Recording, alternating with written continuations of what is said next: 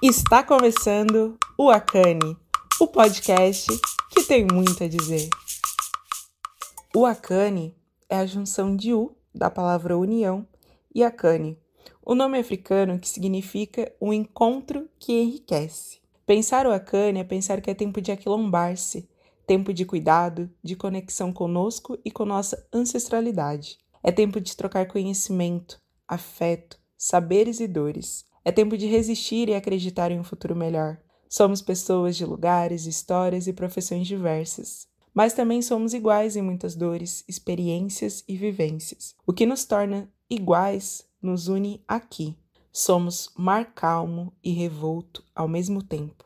Aqui, norte e sul se conectam, unidos em um único ponto, em um único lugar. O Akane é acolhimento, é liberdade de ser quem somos, é multiplicidade, é troca. Aqui, a vida será pauta, não há limite ao que a gente tem a dizer, porque nós somos o podcast que tem muito a dizer.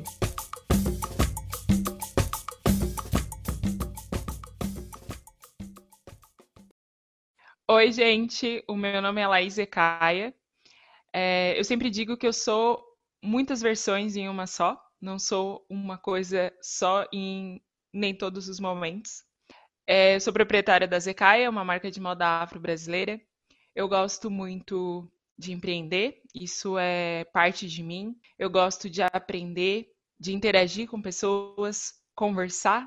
Alguns vão dizer que eu tenho muita energia e eu acho que eles têm razão.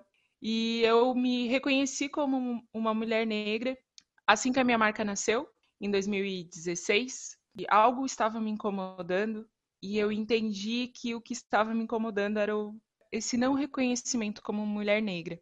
E a partir da, do nascimento da Zecaia, eu fui me reconhecendo, entendendo, entendendo como raça é algo que afeta todas as minhas relações, afeta a minha existência, o meu trabalho, e o quanto é importante aprender, principalmente aprender a nomear todas as vivências, para que eu, mesmo com o meu hoje 31, consiga daqui para frente ter uma vivência diferente, melhor, e para que os próximos, eles, não só os meus, mas todos os outros meus que não são meus de sangue, possam vir mais leves, com um pouco mais de reflexão e entendimento de quanto a negritude precisa ser discutida e o quanto que troca e aquilombar é importante para a nossa construção.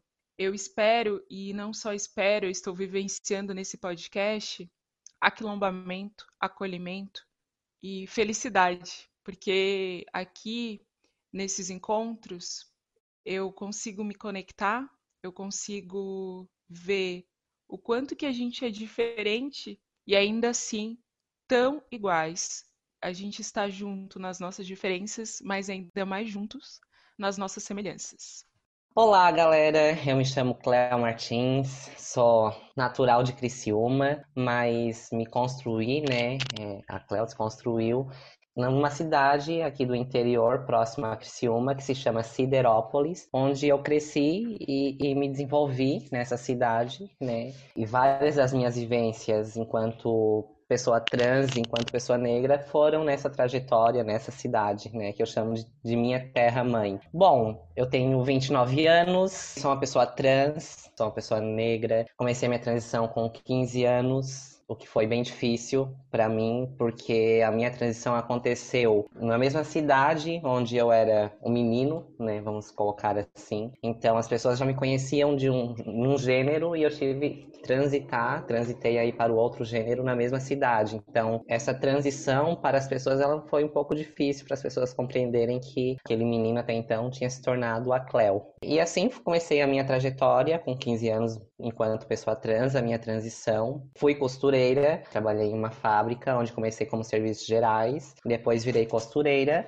e após isso, pensando em não ficar só dentro de uma fábrica, voltei aos meus estudos, coisa que eu tinha parado no ensino médio, por conta dessa transfobia, desse, desse racismo que a gente vivencia em várias situações no nosso dia a dia. E voltei a estudar no ensino médio já e foi um momento assim muito difícil, porque até para mim poder ingressar ao estudo foi teve dificuldades, barreiras, porque as escolas não queriam me aceitar, né? Porque daí eu já estava transicionada.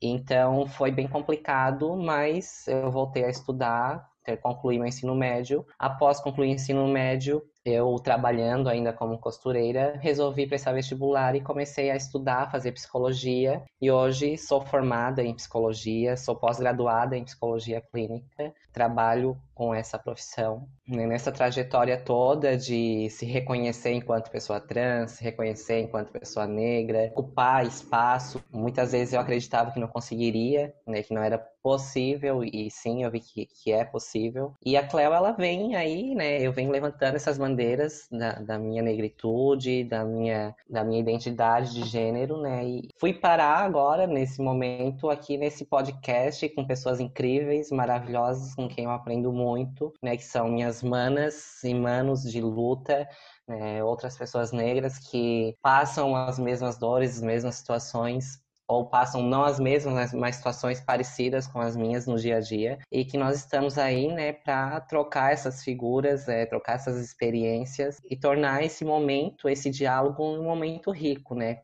Como diz o nosso nome, nosso podcast, o Acane, que a gente quer tornar esse momento um momento rico, né, de, de troca.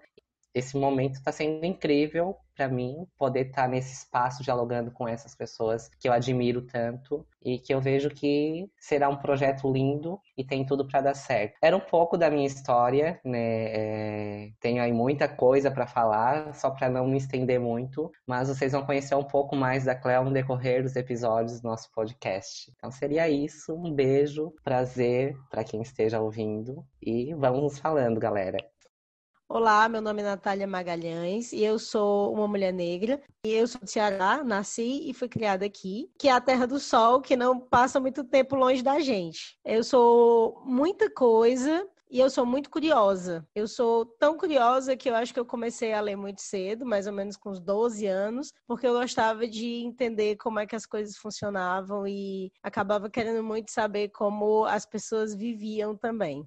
Então, eu tenho um hábito de leitura desde muito cedo, que vem dessa minha curiosidade. Eu sou apaixonada por pessoas, eu amo conversar, conhecer gente, trocar ideia e aprender outros pontos de vista, outras maneiras de viver e lidar com as adversidades. Eu sou feminista, porque eu acho que a gente precisa se juntar e virar esse jogo que é muito ocupado por homens privilegiados. Eu queria que todos os pretos e pretas do mundo se vissem como potência e lutassem para ser cada vez melhor e ocupar cada vez mais espaços. Bom, eu também estou à frente da Zecaia Fortaleza e estou adorando essa experiência de fazer uma troca incrível com outra mulher negra, assim como eu também estou achando incrível fazer essa troca nesse podcast com outras pessoas negras. Bom, é isso até agora, mas com o passar dos episódios a gente vai se apresentando mais vezes. Oi, gente, tudo bem? Eu sou a Camila Nunes, ou também eu sou a senhora Mahani Pei. Eu sou filha do seu Salles e da dona Sandra, sou gaúcha de nascimento, curitibana de criação e manezinha por opção. Hoje eu moro na Ilha da Magia. É, e foi aqui na Ilha da Magia que eu tive diversos conhecimentos e reconhecimentos, como mulher, como mulher preta e como empreendedora também.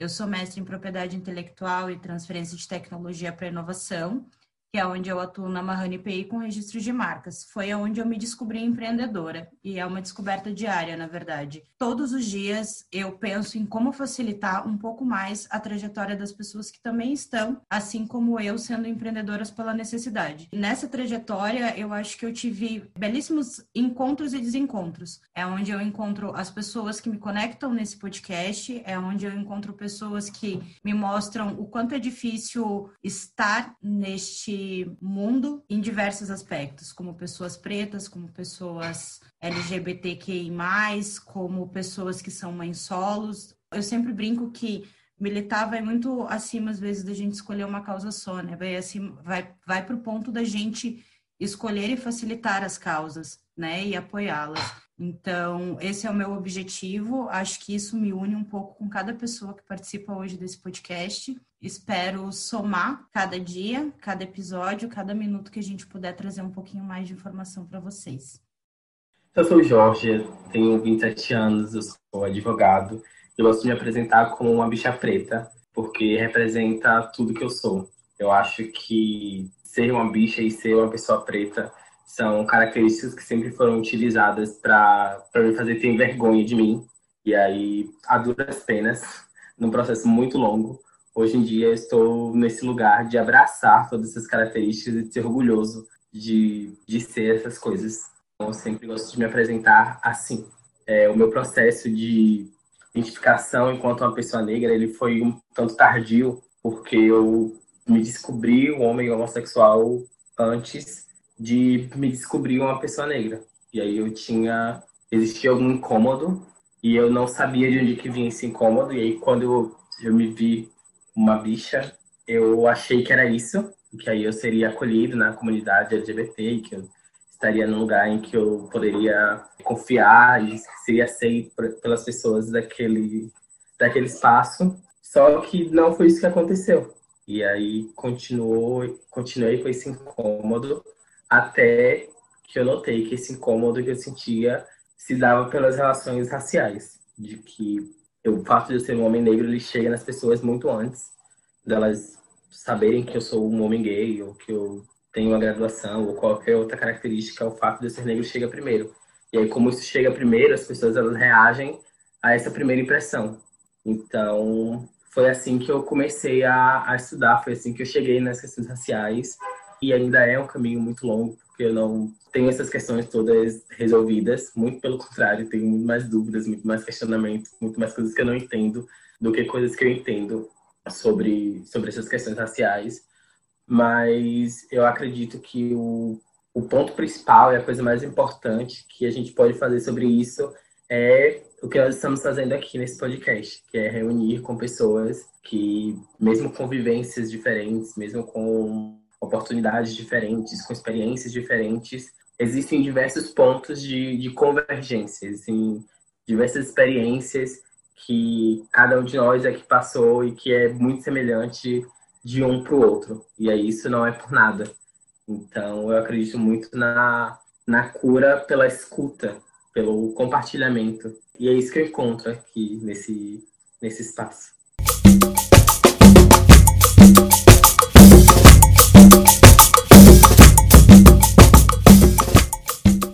O episódio que começa esse podcast não foi planejado, foi o nosso primeiro encontro, assim sem pauta mesmo, nem todos se conheciam ainda, e aí a gente resolveu gravar por gravar. E depois a gente percebeu que ele era perfeito para ser o primeiro. Porque, mesmo assim bagunçado, com falhas de áudios, ruídos, grilos e latidos, ele vem mostrar que a gente tem muito a dizer.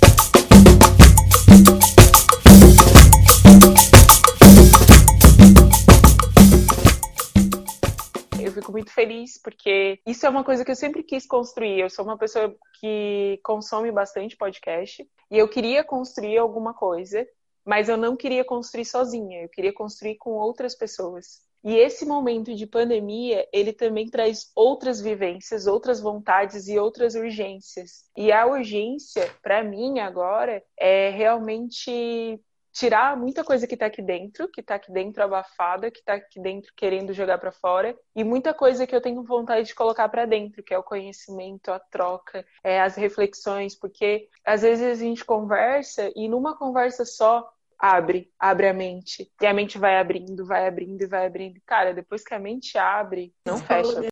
A minha psicóloga hoje falou na minha sessão, né? Quando você é, entende algumas questões, né? Não tem mais volta. Você já entendeu, acabou, já era. Dali é só para frente, né? Eu acho que isso vem muito também porque quando a gente começa a despertar um pouco mais para as questões raciais, a gente se dá conta de que um, dos grandes problemas é que a gente não tem voz, né? A gente não é escutado na sociedade. E aí, quando você vai lidar com outras pessoas pretas, você começa a, a fazer esse exercício de escutar, e aí vem escutando outro e, e surge a construção a partir disso. E a branquitude, do outro lado, eles não têm esse costume, porque o branco tem que ser sempre o protagonista, tem que ser sempre quem fala, quem faz, etc. Então eles não, não sabem o que é esse escuta, essa construção a partir da escuta. Tem um, acho que num TEDx da Monique Evelyn, eu não sei se é num TEDx ou num podcast dela que eu ouvi, que é Eu nunca fui tímida, eu era silenciada. É algo nesse sentido que ela fala. E assim, quando eu conheci, é, quando eu vi ela falando a primeira vez e tudo, eu acho que eu me identifiquei muito com essa fala, assim. Tem essa, tem mais umas outras duas ou três, porque é muito isso, assim, a gente é, é, é, polido o tempo todo, né? Tipo, as pessoas vão, vão nos aparando ali o tempo todo, dizendo, tipo, e mulher também, né? Não sente assim, não faça isso, não fale alto, não isso, não aquilo, não aquele outro. Eu sou a única menina de três filhos, né? Então eu sou muito gurizão, assim. E eu brinco com a minha mãe hoje, porque eu falo assim, ai, tu queria ter criado um bibelô e não deu certo, né? Porque, tipo, foram... E eu tive uma, liber... uma, uma criação muito boa, muito permissiva em diversos aspectos. Mas eu brinco que foram vários não pode, não isso. Então a gente é, é polido e tolhido a todo tempo, que a gente é silenciado. E às vezes a gente olha e fala assim, ah, a pessoa é tímida, é quietinha, né? Não é, cara. Você foi tão reprimido em alguns momentos, você não vai soltar. E, de novo, quando a gente tá dentro no nosso caso, né, pessoas negras, enfim, a gente tem que se colocar muito num padrão dos outros para ser aceito. É o cabelo, é a roupa, é tudo. Então a gente vai sendo reprimido e vai ficando se tornando pessoas tímidas, né, e caladas, enfim. Isso desde muito cedo, né? Desde criancinha é. para se inserir dentro dos grupos do colégio, coisas assim. Eu lembro que eu tinha muito isso, assim, quando eu tinha, sei lá, sete, oito anos de idade eu queria fazer parte dos grupos, né, das meninas do colégio. Então, às vezes eu tentava, tipo, ter o mesmo discurso, o mesmo penteado, o mesmo tudo, né?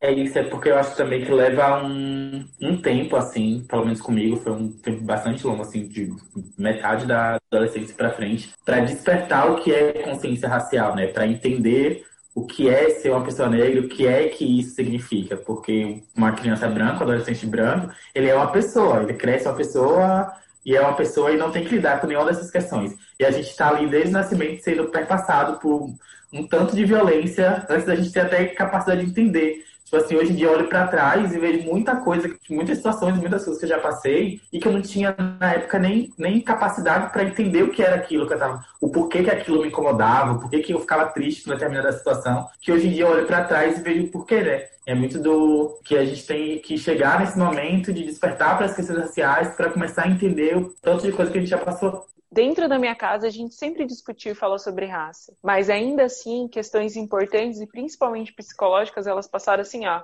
despercebidas total, total, assim. E a gente não, não considera, às vezes, a gente não pontua principalmente o que é psicológico, né? E isso, para mim, ultimamente, eu tenho tido muito essa reflexão, sabe? Das coisas que doem e doem porque é racismo. E a gente não, não percebe, então a gente passa às vezes uma vida inteira para entender que muitas das nossas dores é só raça. Isso é muito foda, porque como o Jorge falou assim, né? É, um jovem branco, ele é só um jovem. E a gente não. Até 30 é... anos, ainda é só um jovem. Ah, é. O Silvio Sim. Santos. Aliás, o Silvio Santos não é jovem, mas ele não sabe o que está dizendo até hoje. É, isso é muito cruel. Não, isso é muito cruel em diversas situações, né? Por a gente amadurecer mais rápido, né? Pelos olhos dos outros a gente não tem dores, porque a gente já é mais maduro, porque aquilo ali já não é mais aceitável, e a gente vai se construindo meio que desajeitado, achando que tá ajeitado, e na verdade a gente não tá. E aí eu tô aqui com meus 31 refletindo sobre sobre todo o passado e todo o futuro, né? E aí eu reflito sobre mim, sobre as minhas vivências passadas, o que eu, o que eu espero que eu não vou mais aceitar para o futuro, e também penso sobre as crianças, né? Sobre os meus sobrinhos, é, afilhado, os jovens que estão perto de mim, né? Que eles vão sendo moldados pelas convivências que eles têm. E às vezes tem aquela convivência que é. Às vezes não, né? Porque a gente está em Criciúma. Então, uma convivência muito branca e às vezes não tem a convivência com pessoas negras para trazer isso que a gente está querendo construir aqui, que é conversar sobre as coisas que, que são iguais para gente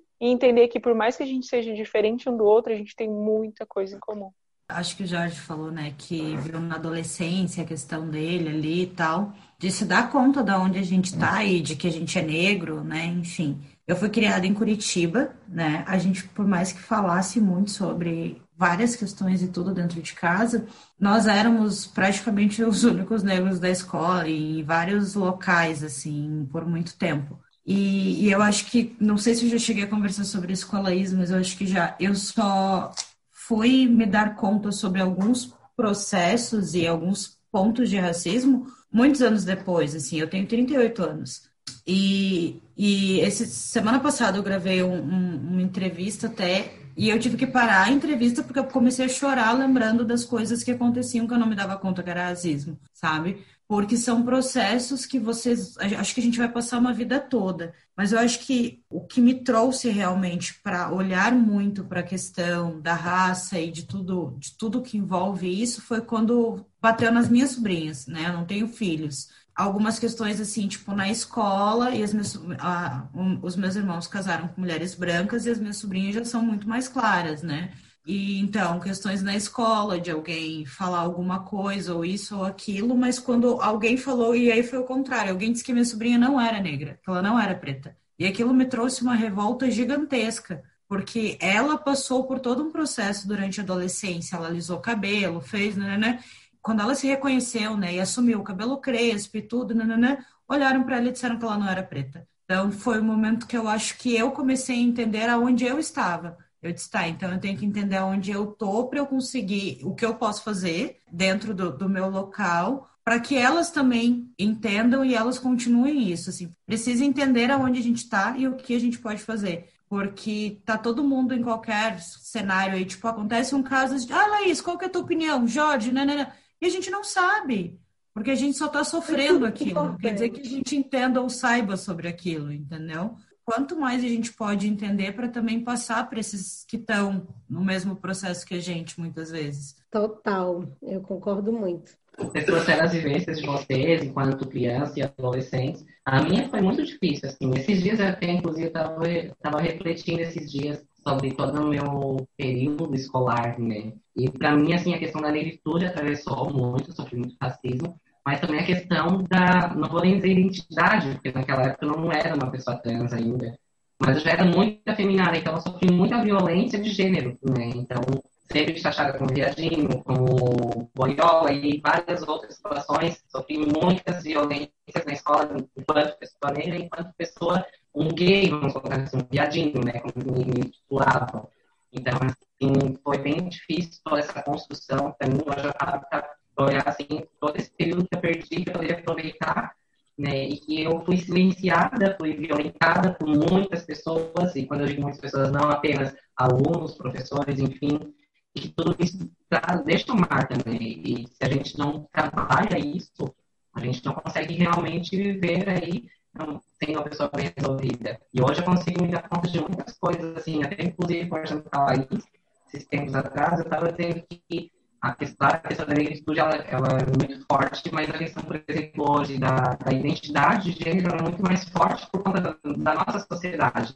E daí, quando a Laís trouxe, pois é, claro, tem que entender que é, ser uma pessoa negra já é difícil, ser uma pessoa trans né, é muito mais, porque a sociedade agora está começando a ter esse contato, a se familiarizar, mas seja uma coisa de muito tempo, né? Então, assim, não foi fácil. É, eu vejo que eu perdi muito com isso, perdi muito na questão de é, até ensino mesmo, sabe? De poder é, estar me dedicando, de poder estar naquele local e poder aproveitar aquilo. Então, eu vejo assim que eu, foi muito difícil. E hoje isso traz reflexos, por exemplo, a questão da insegurança, muitas vezes, a questão de não conseguir se posicionar em determinados aspectos ou espaços, né? E quanto isso é forte, por isso isso que a Nath e a Camila trouxeram, que, que a Camila trouxe principalmente, que hoje nós se dando conta de tudo isso, porque muitas coisas quando nós vivíamos, sofríamos, né? não nos dávamos conta.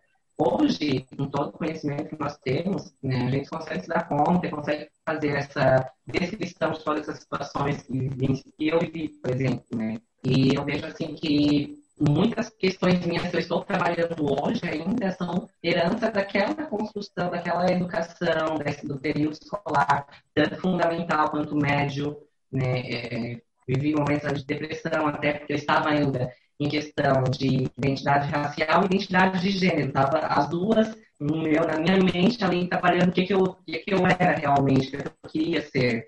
Né? Então foi muito forte, assim, e hoje tenho aí as minhas consequências, tá aqui trabalhando nisso sempre, né? tentando melhorar sempre, mas é muito forte isso. Então, assim, só para finalizar a minha fala, né, eu vejo que hoje ainda a questão da negritude ela me atravessa muito, mas a questão da, da identidade de gênero ela é muito forte e, e, me traz muitas consequências negativas. Inclusive, na última encontro nós tivemos, eu falei para as pessoas que estavam à volta, né, o quanto isso é tão difícil ser uma pessoa negra e ser uma pessoa trans na nossa sociedade, o quanto isso é pesado. Né, e o quanto que a Camila trouxe, que a gente, dando conta de tudo isso, a gente passar para os nossos para as pessoas, para os adolescentes, para as crianças que estão vindo, né, para que não sofram tudo isso, para se dar conta, muitas vezes, é, domingo passado veio uma prima minha, com 16 anos, 16, 17, está começando um relacionamento e tudo, e ela já estava sofrendo várias questões de machismo com a pessoa que ela estava se relacionando e ela não se dava conta. E, e eu peguei, cheguei ela e disse, não, mas olha só, é isso, tá fazendo isso, isso aqui é delicado, tem que prestar mais atenção nisso, ó, pode ler, pode entender um pouco mais, porque agora está começando a se relacionar né, com outras pessoas, amorosamente, vamos dizer assim, sexualmente, enfim, vai passar por muitas situações que eu passei, né, principalmente eu, enquanto pessoa trans, e sempre fui objetificada muito mais sexualmente, né, então esses discursos, esses comportamentos, eu estava colocando tudo isso para ela, para que ela não vivesse muitas situações que eu vivi que hoje me atrapalham, principalmente até ter um relacionamento. Eu não sei, tu falou uma coisa agora, Cleo, que eu fiquei pensando, sabe? Assim, é uma coisa que eu já venho pensando há um tempo, que é o fato da gente se sentir atrasado sempre, né? Porque parece que a gente não se toca muito das coisas. É como a Laís disse, né? A gente acha que está vivendo, mas a gente está vivendo errado em vários pontos. Errado que eu digo no sentido de, de não se tocar mesmo, né? De algumas coisas que a gente vive. E quando a gente começa a, a entender e começa a, a nomear, né? A gente começa também a dizer, opa, eu não teria reagido naquela época, eu não teria reagido assim, assim, assim, porque eu já sabia que isso era racismo, por exemplo, ou porque eu já sabia que isso era objetificação, eu não teria me envolvido, eu não teria aceitado. Então, tem um monte de coisa que parece que a gente só desperta depois. Vocês estavam falando sobre essa coisa de, de entrar em contato né, com a própria raça depois, assim, e é muito isso, é uma coisa que eu também sinto. Aí, é isso que eu acho que faz com que a gente crie esses pequenos quilombos, né, de, de de um podcast, de, um, de uma conversa, de uma reunião e tal, porque a gente começa a entender o quanto isso é importante, né? O quanto a gente essa troca entre nós é muito mais rica do que quando a gente perdia tempo, às vezes, trocando com gente que não queria trocar com a gente. Isso é uma das coisas Exato. que eu penso muito, assim. E é muito isso, uma coisa que é, que é engraçada, entre aspas, né? Porque, assim, enquanto você está naquele ciclo com aquelas pessoas que você está sofrendo um tanto de violência e você não sabe, você não tem consciência daquilo, aquelas pessoas acham que você é a melhor pessoa do mundo. E aí, no momento que você, você começa a apontar, você começa a não aceitar, você começa a questionar, daí você vira o radical, daí você vira o chato, daí para de te convidar para as coisas, daí porque, ah, você só fala disso, e aí uma série de coisas, né? Cara, é muito isso. Isso que tu falou, né? Enquanto a gente não se posiciona, ok. Mas quando a gente começa a se posicionar e a gente começa a dizer que algumas atitudes dessas pessoas que se dizem nossas amigas e nossas relações, aí a gente já começa a ser afastado, né? Isso é muito problemático, porque e a Nath falou uma coisa bem, bem legal, assim, que se a gente soubesse antes, a gente não se envolveria com algumas pessoas, né? E a gente não tá livre de, de dar afeto a quem, né? Ninguém tá livre de dar afeto a quem não merece. Mas tem coisas lá do comecinho que se a gente tivesse consciência lá no passado, a gente já não se permitiria é, se envolver, né? Não se permitiria ter amizades com pessoas que vão ser amizades que não vão acrescentar, em vez de a gente procurar lugares de acolhimento, que é isso que a gente precisa, né? De eh, se, se sentir acolhido mesmo, se sentir em casa. Acho que é, que é isso. Uma vez eu escutei um negócio que não veio, que acho que serve para qualquer relacionamento. Falava de relacionamento amoroso, né? Mas que deveria vir tipo com um trailer antes, né? As pessoas na nossa vida, porque daí já passa o resumão ali e a gente já sabe o que pode acontecer. É um conselho, assim, Deus, seria legal. Mas, principalmente nos amorosos, por favor. Mas não é a realidade para nenhum tipo de relacionamento, né? Seja até o nosso hoje aqui, de parcerias e de tudo mais, a gente não sabe o que pode acontecer. E eu vivo muito isso, assim. É muito louco hoje, quando eu, eu vou falar com algumas pessoas, elas dizem assim: Meu Deus, como você tá chata para tudo você tem um mimimi agora ou alguma coisa. Eu digo, cara, a gente muda, a gente começa a entender outras coisas e, e não só num contexto de raça, enfim, de trabalho, de vida, do que a gente quer e do que a gente não quer. E, e não tem um manualzinho, né? Isso vai acontecendo com o passar do tempo. Esses dias é, até foi na semana passada que eu falei que eu tava gravando um negócio e eu tive que parar para pensar na minha vida. Cara, 38 anos, entendeu? Eu acho que eu só é, comecei a entender o que eu tô fazendo de uns 6, 7 para cá, sabe? E no que eu tô fazendo num contexto macro, assim, da minha vida. Trabalho, estudo e tudo mais. Não que antes eu não soubesse o que eu queria. Eu acho que eu sempre soube, mas eu não conseguia me direcionar para aquilo. E, de novo, eu venho de uma criação que os meus pais investem muito em educação, investem muito em fala, e a gente tem muita comunicação em casa para tudo. Mas eu só fui conseguir encaixar algumas peças de um tempo para cá. Então, a gente começa a se posicionar muito mais. Acho que nesse momento de sociedade que a gente vive, quem se posiciona toma porrada, não adianta. Assim, o isentão toma e quem se posiciona toma. E aí eu lembro da minha mãe pensando nesse do isentão, se posicionar e tomar porrada e, e mudanças. É, em 2012, 2000, lá vai meu avô, eu terminei um relacionamento. E, e, eu lembro da minha mãe, eu reclamando um dia com a minha mãe que vários dos nossos amigos, tipo, ainda falavam com ele. Eu tava chateada porque ele tinha, né, pisado na bola e tal. E a minha mãe disse assim: quem não escolheu um lado já escolheu o seu lado hoje eu trago essa expressão dela muito por isso, porque eu digo, cara, cada vez que eu não escolho um lado para estar, cada vez que eu escolho estar em cima de um muro, eu já escolhi o lado, entendeu? Então, lógico que tem situações que às vezes a gente não pode brigar, não pode se posicionar por N variáveis, mas a gente sempre tentar posicionar de uma maneira que traga a nossa opinião, não machuque os outros e não ficar de isentão em cima do muro. Eu tento não brigar, eu tento, eu levo sempre tudo pro deboche, tento não expressar muito, porque eu sempre falo que a hora que estoura, a gente traz uma história de alguns mil anos, assim, sabe? A gente vai trazer um navio negreiro inteiro e vai jogar para fora. Então, é tentar trazer isso de maneira mais leve, né? Porque a gente quer trazer esse navio negreiro inteiro para subir no império, não só para fazer barulho, assim, sabe?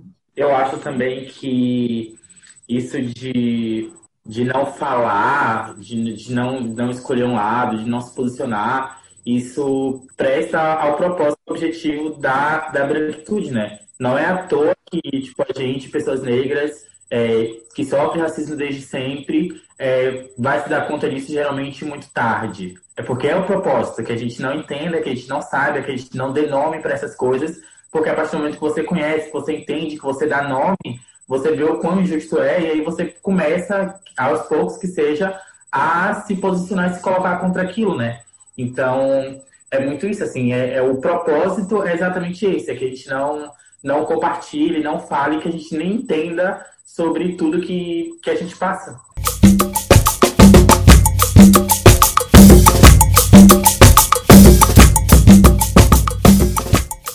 E tem uma coisa que tá falando aí que é muito importante, assim, né? Como a gente, a gente é acostumado, tanto nós somos acostumados a entender, minimizar o racismo que a gente sofre, quanto também a branquitude faz questão de minimizar também esse racismo. Só que a gente não percebe uma coisa, tipo, as pessoas falam de racismo como se fosse apenas o eu não gosto de você, né? Tipo, não é apenas eu não gosto de você, é eu sou violento com você e violento em todos os sentidos. Está aqui, ó, a gente falando aqui sobre várias questões que a gente traz de uma vida inteira. Então, assim, o, o racismo ele é violento pra caramba, traz traumas e ele mata. Para mim, hoje, eu olho assim essas questões raciais e questões racistas, né, no caso, como uma violência tão grande quanto o assassinato, por exemplo.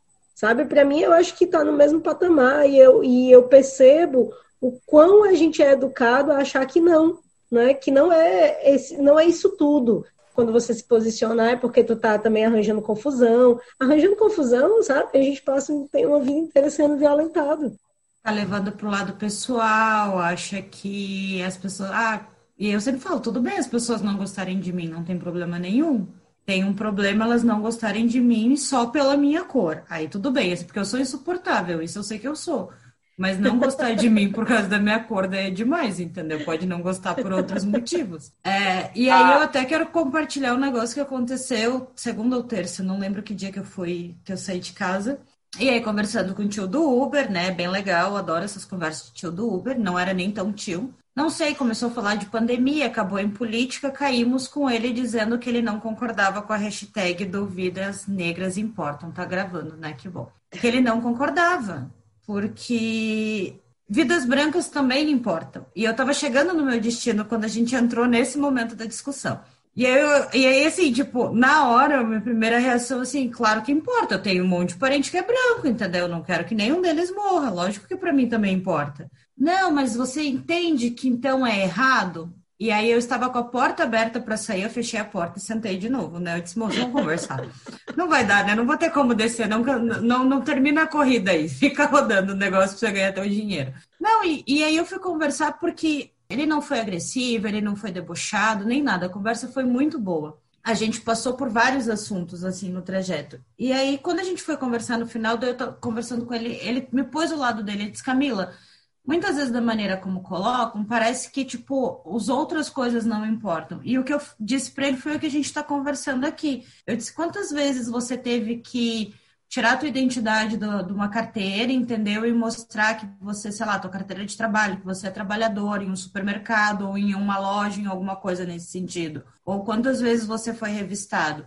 Ah, nunca. Eu disse, então, essa é a diferença. Se para você é, a tua vida sempre importou, agora a gente está falando das nossas. Aí ele trouxe outras coisas, né? Que dele falou assim: ah, mas viu as ondas de violência que estão tendo tudo a destaque. Por que, que acontece a onda de violência? Porque tem gente que não aguenta, não consegue mais falar, simplesmente falar. Né? Tem, tem pessoas que vão estourar, eu digo. É, não é o meu perfil, não é o perfil de muita gente que eu conheço.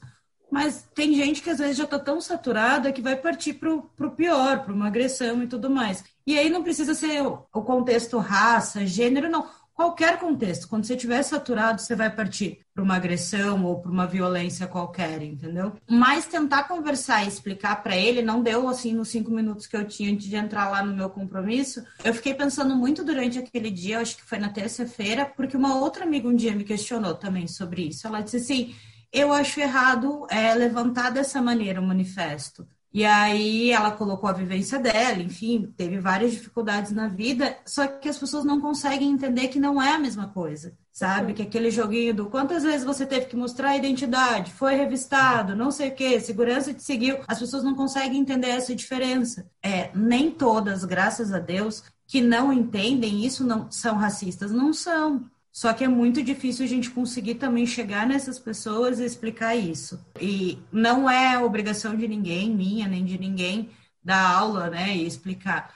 Mas são essas pessoas que ainda não entendem o escopo de um projeto, ou de uma hashtag, ou de todo um movimento que está tendo, que, que, querem entender que eu acho que a gente deveria conseguir atingir, porque é, é, criação, é social, vem várias coisas envolvidas, sabe? E eu acho que isso, para mim, é, é o que mais me dói, assim, porque são pessoas que eu sempre falo, são pessoas boas, entendeu? Elas são pessoas brancas, mas são boas. É... entendeu? E, e chegar nisso é muito difícil. Eu acho, eu acho que são pessoas é... boas, né, no, no geral, assim, mas eu acho também que, na verdade, Lógico, a gente também não pode levar isso para o pessoal de cada um, né? Mas, no geral, a nossa sociedade, a gente mora num país construído em cima, em cima disso. Né? Então, assim, é, é, como é, o Silvio Almeida fala disso, né? Assim, não tem um lugar dentro da nossa sociedade que não seja racista. Não tem nenhuma posição e nem um, nível também que não seja racista, né? E, a, e, é tão violento de um jeito que a gente mesmo aprende a se odiar. Deixa, eu vou puxar várias, várias coisas aqui.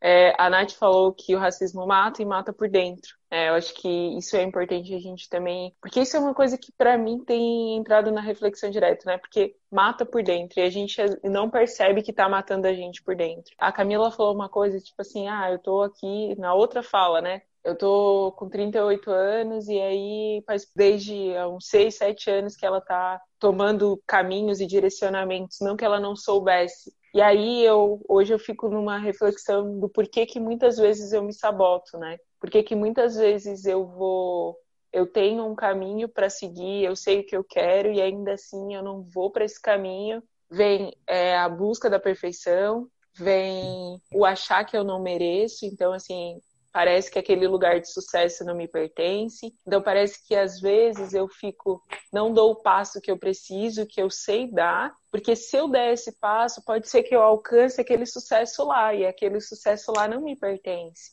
E a gente vai fazendo isso com a gente, né? A gente vai encontrando caminhos de se sabotar. Isso também é uma coisa que a gente tem que pensar, porque todo lugar é nosso, né? Só que a gente tem que sair da frase, porque a gente está tentando colocar isso pra gente e partir mesmo pra ação. E a Camila falou uma outra coisa na outra fala dela, que é sobre essas pessoas que são boas, né? E elas são boas mas elas não querem ouvir porque é sair do seu privilégio, né? E aí é muito cômodo. E eu consigo entender, eu sou uma pessoa muito empática para pessoas brancas, eu sou mesmo, porque a, a minha convivência é com muitas pessoas brancas e às vezes eu penso assim, cara, a, a realidade é tão longe, tão longe, que ela nunca, nunca cogitou. E às vezes eu tenho conversa com amigas minhas e, tipo assim, é uma conversa super normal sobre algo que eu conversaria com vocês e que eu nunca tinha conversado com ela, mas sei lá, faz parte da minha convivência. E isso já aconteceu várias vezes, tá? De daqui a pouco eu recebi uma mensagem um tempo depois, bah, amiga, aquele dia lá que tu falou sobre tal coisa, eu nunca tinha pensado sobre isso, porque isso nunca aconteceu comigo, porque não sei o quê.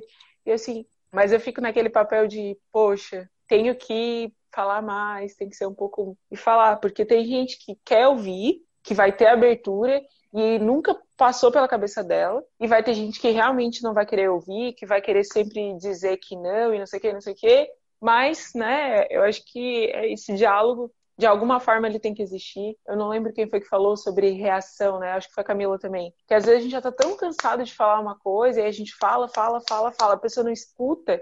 Ou, né? Não é todo mundo que tem paciência. Eu não, eu acho que eu até sou paciente mas eu tenho limite, todo mundo tem, né? Então, assim, às vezes tu fala, a pessoa não entende. Tu fala de novo, a pessoa não entende. Tu fala de novo, a pessoa não entende, eu digo. E aí eu vou adicionar mais uma coisa que a Nath falou sobre a gente se odiar, né? Sobre a gente não se amar. E, e eu, para mim, é muito próximo isso, porque a minha mãe, quando ela fez 62 anos, eu postei uma foto dela no perfil da Zekai ainda, né? E aí várias pessoas começaram a comentar e, ah, como a tua mãe é linda, não sei o quê, e eu lendo os comentários para ela. Daí eu lembro claramente, assim, eu deitada no colo dela, ela assim pra mim, engraçado, né? Eu nunca me achei bonita. Eu sempre soube que eu tinha um corpo bonito. Aí eu. E a minha mãe é linda. E ela tá mais gordinha, né? Então depois eu fiquei pensando, a única coisa que ela achava bonito nela, ela não tinha mais. E é muito interessante, assim, que eu já ouvi de pessoas mais velhas, né? O quanto que a minha mãe era bonita, jovem, não sei o que. Não, porque a Nia é muito bonita e ela não tinha essa consciência para ela, né? E aí um dos argumentos que eu usei para ela foi assim, primeiro de todas as, a leitura de todos os comentários, né? E depois que o meu padrasto ele é um negro mais claro, olho verde, ele não se ele não se chama de negro, né? Para ele é moreno, tem 70 anos, então vem dessa dessa não aceitação de que eu sou negro, né? Eu sou moreno. E aí sobre ex-jogador de futebol, aquela marra toda, música e tal, eu digo, mãe, fala sério. Se a mãe não fosse linda e maravilhosa, tu acha que esse teu marido mala, ele é maravilhoso, tá? Mas tu acha que esse teu marido mala ia estar tá aí contigo há 27 anos? Não, na época 25, né? Digo, não, né, mãe? Então, assim, é, e aí a minha mãe também não sorria muito pra foto. Isso é uma coisa que eu fui trabalhando nela, né, pra ela sorrir nas fotos. Isso é muito louco, né, porque a minha mãe tem 65 anos agora e agora toda foto ela sai sorrindo, né? Mas isso é bem recente. É a minha, minha desconstrução ajudando na desconstrução da minha mãe. E a gente ainda tá ali, se entendendo e tentando se achar nesse lugar que não cabia a gente e que a gente tá tentando fazer caber na força, né? E o quão é incrível quanto as é, gerações vão passando e se completando, né? Porque hoje eu vejo a minha mãe com as minhas sobrinhas, assim, tipo, com as netas. Ela tá, nesse momento, convivendo full time com as minhas sobrinhas, que elas estão isoladas lá na casa da praia. Uh, meu irmão jogou eles pra lá e deitar. Minha mãe, a minha sobrinha de 20 anos e uma que vai fazer 15. E cada dia, minha mãe também tem 65 anos, ela me narra algo que aconteceu e bem nesse sentido, assim, ah, é, viu uma postagem no Instagram e tal, e as gurias me deram uma aula sobre aquilo, sabe? E vai se reconhecendo e encontrando espaços também, tipo, de se aceitar, de se gostar e de tudo mais, né? Porque as gerações vão, vão fazendo isso, isso é legal. Eu, eu sempre penso sobre essas meninas brancas, sabe? Que principalmente agora nessa era de Instagram, de como é para elas ter se amado a vida toda, né?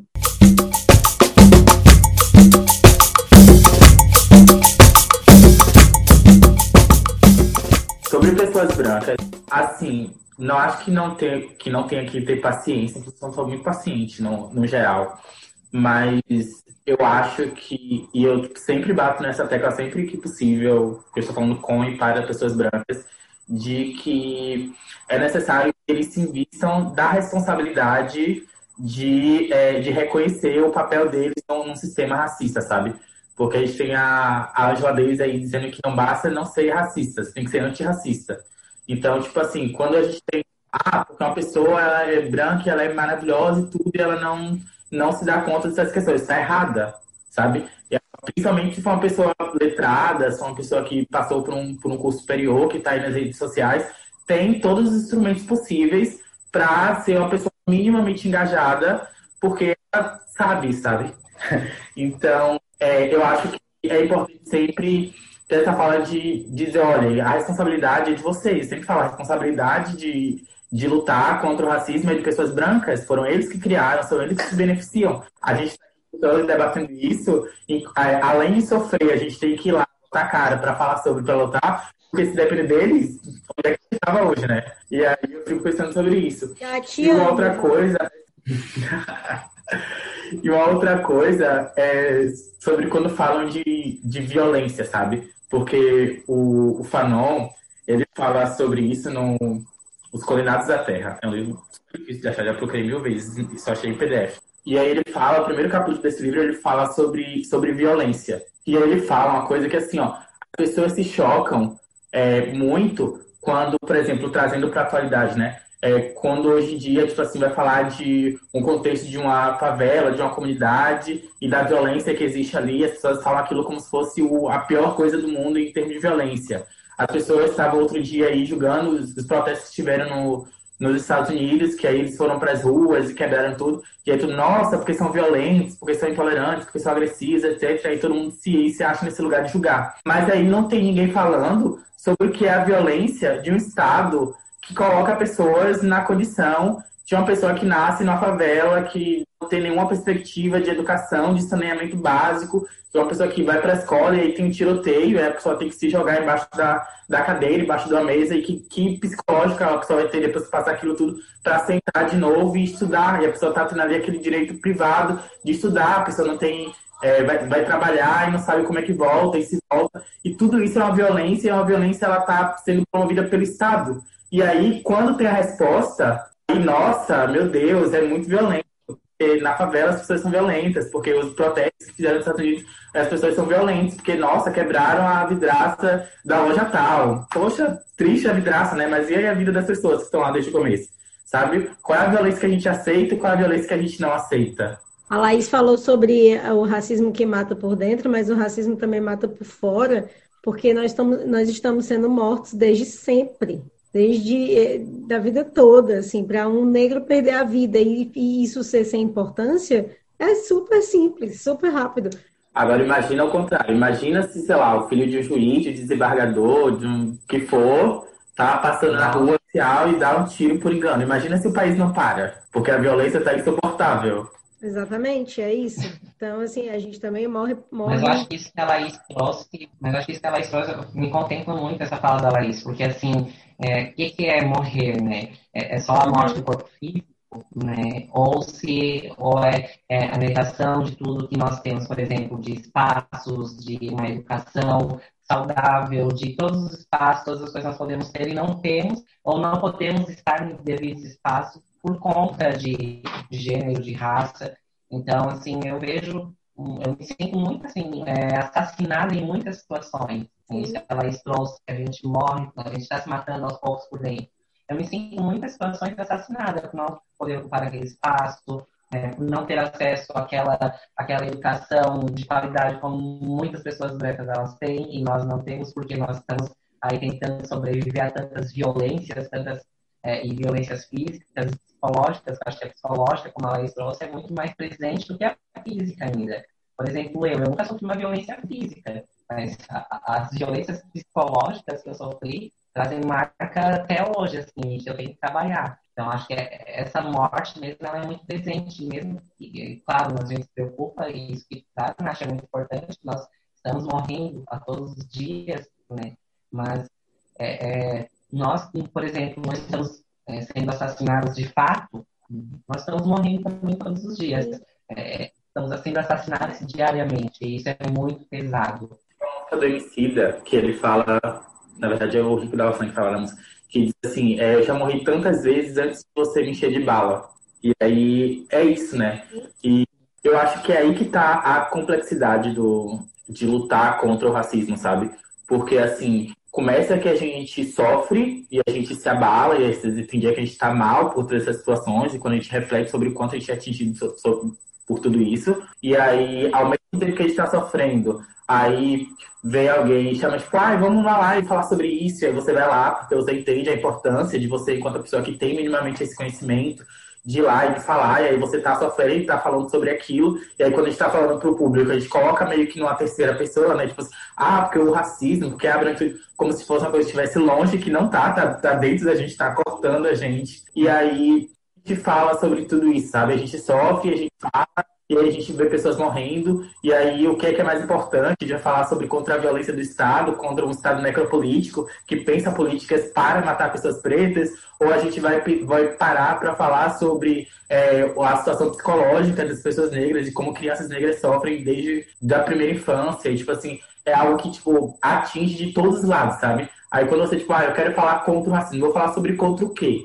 Porque aí, tipo, o Silvio Almeida, ele traz no racismo estrutural. É, economia tem racismo, é, direito tem racismo, é, enfim, ideologia, qualquer que seja, é passada pelo racismo, sabe? Então, assim, contra o que que eu vou falar?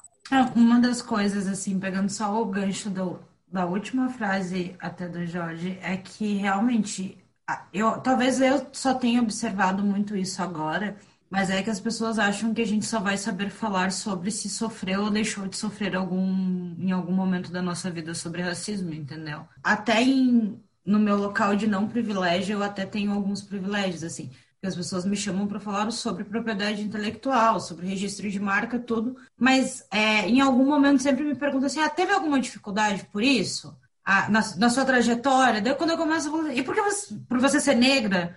Eu falo, tá, vamos mudar a conversa para esse lado, então. E aí, tipo, é, eu tive diversas dificuldades, por ser negra, sim, por ser mulher também, enfim. Por isso que eu digo, talvez eu tenha enxergado só de um tempo para cá, pessoas pretas é, só sabem falar sobre isso, ou só podem falar sobre isso. E como tu fala, a gente vai achar em todos os contextos o, o problema se eu estiver falando com uma pessoa que trabalha com, no mundo corporativo, tipo na propriedade intelectual, na economia, no jornalismo, mesmo Mas... que tenha tido uma criação às vezes mais privilegiada, e eu jogo isso pra, hoje com as minhas sobrinhas, assim, eu sempre falo, desde dentro do, no, do não privilégio, vocês já, né, já são mais claras, enfim, tem coisas, e vem uma condição de vida que eu não tinha, né, 20 anos atrás possibilidades de, de estudo e tudo mais. E olhar isso assim, ah, elas não, não sofrem, elas sofrem igual, entendeu? Tendo uma condição melhor, estudando numa, num local, sei lá, numa federal, tendo estudado, não tendo estudado. E, e aí entra um ponto que é onde eu falo pela Camila mesmo. Eu sempre fiquei muito quieta em diversas discussões por conta disso. Porque é aquela história assim, eu vou chamar de preto ou de negro, eu não sei, e aí vai vir 200 pessoas me xingando sabe? E a minha mentora, ou, tipo, que é uma amigona minha e me mentora, enfim, que pegou na minha mão 200 anos atrás lá para me ajudar em trabalho e tal, ela é a única pessoa que me chama de neguinha na vida. Tem, tem mais uma, tem duas amigas minhas, né, brancas que me chamam de neguinha. E nunca me fez mal, elas duas, que fique bem, né, bem explicado. Elas duas, nunca me fez mal, nunca sabe? Porque elas falam num carinho comigo e, e nunca foi num momento de me diminuir, não. E saiu e fluiu naturalmente aquela coisa toda. Só que dependendo de onde eu estiver e eu for, for, contar isso, meu Deus, a minha, minha cara tá estampada num jornal no outro dia e, e aceita. E, e não é. A gente vai ter diversos tipos de, de discussões e militâncias e tudo mais, sabe? Então, a gente não fala só sobre isso e não precisa ser formado em nada para falar sobre isso também. É, eu acho que isso é culpa do, desse, do academicismo, né? Acharem que para falar você tem que ser graduado, mestre, doutorado, pós-doutorado sobre o específico do específico do específico para falar. Só que não é assim na prática, porque outro dia a Laís estava falando isso, né? Que quando a gente senta para estudar sobre questões de raça, a gente não está aprendendo, a gente está nomeando as coisas. Porque você lê aquilo que está lá e você para e já passou por aquilo. Então, tipo, ah, o nome é esse. Foi isso que eu passei. E é bem isso, né? A partir do momento que você tem a, a vivência, você tem experiência naquilo, tem, sei lá, mestre que vai, que vai falar contra isso, sabe? Eu estava falando esses dias sobre isso no, no Twitter, que eu fiz um tweet dizendo que tem muito mestre, sabe, muito acadêmico, que enche o peito para falar de questões de raça e tal, coisa que sentar 10 minutos com a minha avó, que não terminou o ensino fundamental, minha avó dá uma aula, sabe? E aí, porque ela não passou pela a graduação, ela não passou por um mestrado, o conhecimento que ela tem de vida não, não vale ou é menos importante por isso? Eu falei isso para minha mãe uh, essa semana numa conversa. Eu não lembro qual era o contexto, mas eu disse: Ah, isso eu já aprendo contigo há muitos anos. E a minha mãe se calou, tipo, no telefone, assim, sabe? Tipo, ficou quieta, deu. Cara, tu ensina isso pra gente uma vida toda. Precisou vir alguém te dizer isso? Não precisou. Minha mãe é educadora infantil, né? E ela, ah, filha, é verdade. Eu disse, cara, tu falou, falou isso uma vida inteira para os filhos, tu criou três, assim. E é muito isso, todo conhecimento ele é válido, na verdade, só que às vezes parece que você tem que ter o diploma grudado. E, e aí eu até coloco que não só para gente que é negro, né? Porque eu vejo hoje em militâncias de internet, cancelamentos de rede social, parece que para você falar sobre um assunto, você tem que ter a chancela na testa daquele assunto que você é especialista naquilo. E às vezes você só passou por uma situação que você consegue explicar e colocar como você se sente. Sim, eu aprendi também uma coisa, sabe, muito importante. Qual é o problema de uma pessoa negra errar? Parece que a gente nunca pode. E o que é pior, nós, pessoas negras, também tomamos esse mesmo posicionamento com outras. Então, assim, se a Camila falar qualquer coisa errada, é muito fácil para eu chegar para ela e falar: olha, Camila, não é bem assim, viu? E tal, tal, tal, né? E para aprender, né? É bem como tu coloca, cada um tem uma vivência tão diferente aqui que agrega muito pro outro, na verdade, né?